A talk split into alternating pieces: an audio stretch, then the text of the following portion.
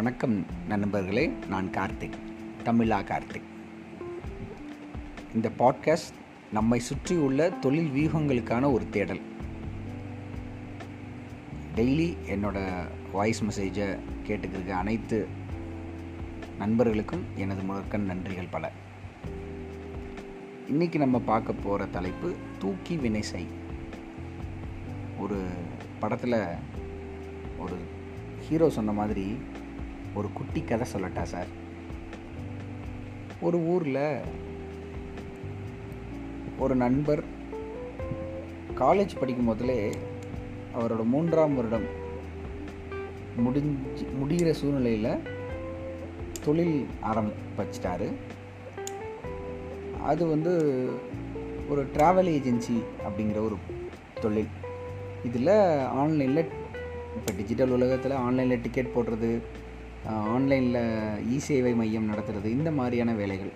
So இதுக்கு இவரோட presence தேவையில்லை. இதுக்கு ஒரு ரிசோர்ஸை நம்ம போட்டால் போதும் அப்படின்னு சொல்லி ஒரு பர்சனை வேலைக்கு வச்சுருக்காரு. அந்த பர்சன் வந்து வேலை ரொம்ப எஃபெக்டிவாக ஒர்க் பண்ணுறாங்க இவர் காலேஜ் போயிட்டாருன்னா இவங்களும் அவங்கள தொடர்பு பண்ணுறது கஷ்டம். ஏன்னா அந்த காலேஜில் மொபைல் அலோடு இல்லை அப்படிங்கிற ஒரு சுச்சுவேஷன் இப்போ என்ன ஆயிடுச்சு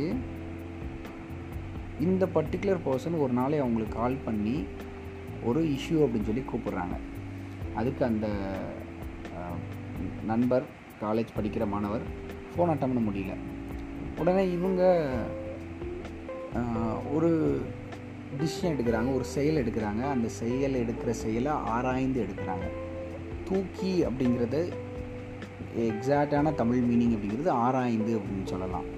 அதாவது என் நான் இந்த செயல் செய்கிறது மூலமாக என்ன விளைவு நடக்கும் என்ன நிகழ்வு நேரும் அப்படிங்கிறத ஆராய்ந்து செயல்படுத்துறது அப்படிங்கிறத அழகாக ஆத்திச்சூட்டியில் சொல்லியிருக்கிறாங்க. ஸோ இவங்க அதை ஆராய்ந்து செயல்படுத்திட்டாங்க. இருந்தாலும் அவங்க செஞ்ச செயலில் ஒரு பயம்.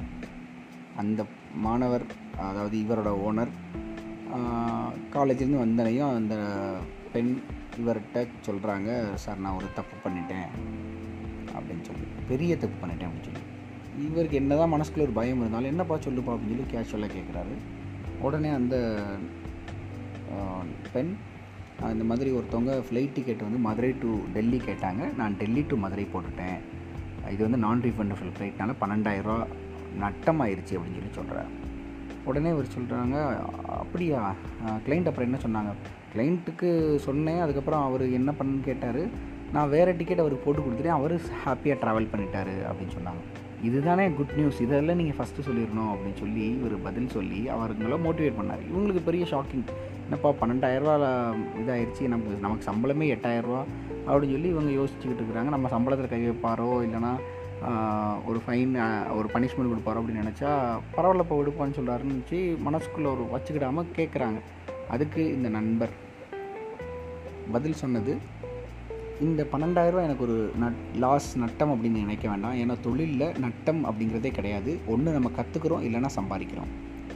நம்ம செய்கிற ஒவ்வொரு செயல் மூலமாக நம்ம கற்றுக்குறோம் இல்லைனா சம்பாதிக்கிறோம். இதில் தோல்வி நட்டம் என எனக்கு போயிடுச்சு அப்படின்னு ஒன்றும் கிடையாது.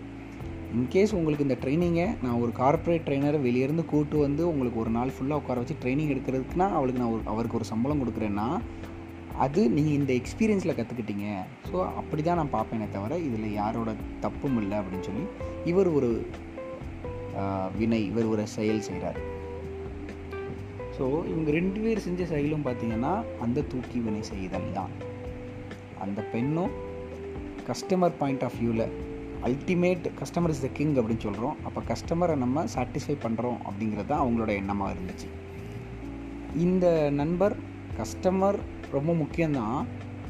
அவங்கள விட ஒரு தொழிலா ஒரு ஒரு தொழில் பண்ணுறவர்கள் யார் ரொம்ப முக்கியம் அப்படின்னா அவங்க டீம் அப்படிங்கிறத ரொம்ப ஆணித்தனமான ஆசை கொண்ட இவர். இந்த டீமை மோட்டிவேட் பண்ணி அவங்கள திட்டாமல் கைட் பண்ணி பண்ண விதம் அப்படிங்கிறது தான் இதுலேருந்து நம்ம பார்த்தது. இந்த குட்டி கதை உங்களுக்கு கண்டிப்பாக பிடிச்சிருக்கும் அப்படின்னு நம்புகிறேன் இது கதையல்ல நடந்த நிகழ்வு என்னோட வாழ் வாழ்வில். அந்த ஸ்டாஃபோட பேர் சத்யா. அவங்க மேரேஜ் ஆகிட்டு வெளியூர் போனதுனால வேலைக்கு வர முடியல அவங்களால. பட் இன்னமும் அவங்க அந்த பர்சனோட பொசிஷன் எனக்கு தெரியல. அவங்க என்ன ஜாப் பொசிஷனில் இருந்தாங்க அப்படிங்கிறது தெரியல. அவங்களோட ப்ரெசன்ஸ் அவங்க எப்படி அந்த இம்பேக்ட் க்ரியேட் பண்ணாங்க ப்ரெசன்ஸ் இன்னும் எனக்கு ஞாபகம் இருக்குது அப்படின்னா அந்த ஆராய்ந்து செயல்படுத்தினது தான் அப்படின்னுங்கிறத நம்ம ஒத்துக்கணும். ஒவ்வொரு தொழில் முனைவரும் நான் எந்த செயல் செய்தாலும் நான் எப் அளவுக்கு ஆராய்ந்து அதை செயல்படுத்துகிறேன் இந்த அளவுக்கு அதை வந்து தொலைநோக்கு பார்வையாக திங்க் பண்ணி டிசைட் பண்ணுறேன் அப்படிங்கிறதுல நம்மளோட வெற்றி ஒளிந்திருக்கு அப்படின்னு தான் நான் சொல்லுவேன்.